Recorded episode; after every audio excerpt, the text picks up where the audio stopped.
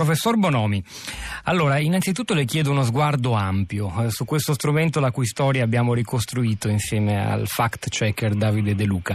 Eh, che cosa raccontano i voucher? Dalla loro introduzione in realtà molto timida perché i numeri erano bassissimi dalla legge Biaggi in poi e l'esplosione è avvenuta in coincidenza con la grande crisi economico-finanziaria del 2008-2009 e poi in maniera più conclamata durante il governo Monti nel 2012. Sono un simbolo della precarizzazione estrema del lavoro lavoro prodotta da quel turbocapitalismo che ha fallito soprattutto nella bolla dei mutui subprime del 2008, come dicono i critici, oppure no?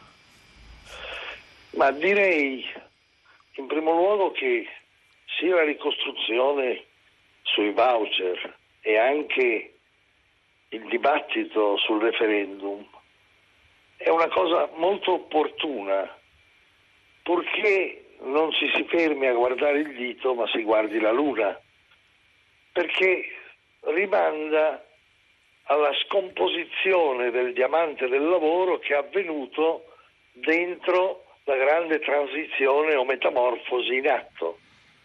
E quindi quando noi ragioniamo dei voucher, fondamentalmente siamo presi da tre comportamenti. Il primo di grande nostalgia. Non a caso è stato citato il Job Act, cioè la nostalgia di quei modelli del Novecento dentro il quale il lavoro garantito a vita addirittura era, virgolette, la certezza su cui si basava l'organizzazione della società. Poi c'è un'altra parte che ci prende e viene presentata con grande storytelling dell'euforia dei nuovi lavori. E quando cito questo basta citare l'incitamento a tutti, fate le start-up che sarete ricchissimi e sarete dentro l'ipermodernità.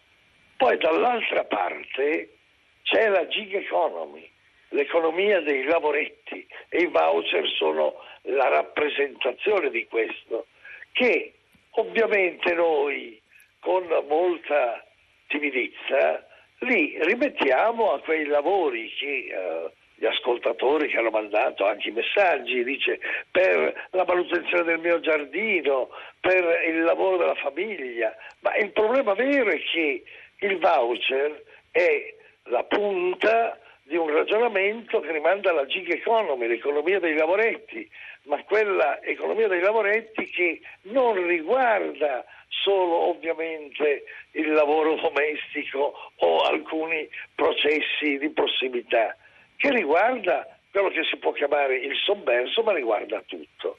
Ed allora, utile che si inizi un dibattito e una riflessione, ma non credo che eh, questo dibattito e questa riflessione si possa fermare solo ed esclusivamente a vedere se ci si mette una toppa per evitare il referendum, si fa un po' più di regolamentazione in un senso o nell'altro, nel senso della nostalgia o dell'euforia e poi vedremo. E infatti quello che più ci interessa è capire il dibattito culturale profondo dietro uno strumento che in realtà, eh, come abbiamo detto, lo ha ricordato Davide De Luca, eh, stando ai numeri, disciplina un numero di lavori sul totale delle ore lavorate in Italia davvero irrilevante, che non giustifica neppure un dibattito dibattito così ampio da mesi, lacerante, addirittura in grado, se ci sarà il referendum del 28 maggio, di far traballare un governo. Come mai questo tipo di strumento ha assunto una valenza politica così forte, secondo lei? Bonomi? Beh, secondo me perché è forte il grande interrogativo che sta dentro, che ne è del lavoro dentro il nuovo modello economico, questo è il punto, dentro l'economia dei flussi. Ragionare di voucher significa ragionare anche di uberizzazione, cioè io terrei assieme... Di uberizzazione, sforzo, parola eh, quanto mai attuale nei giorni in cui eh, i tassisti esatto. continuano a protestare, sì. Qui il vero problema è che noi abbiamo di fronte un grande cambiamento in cui,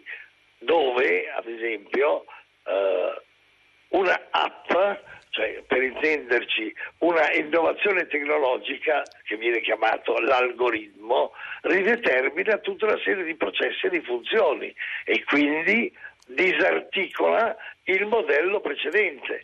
In questo senso la uh, resistenza corporativa dei taxisti sta dentro a un discorso di flessibilità che disarticola il fare impresa, non è solo un problema di lavoro manuale o di servizi rispetto a questo, è l'economia in generale che cambia.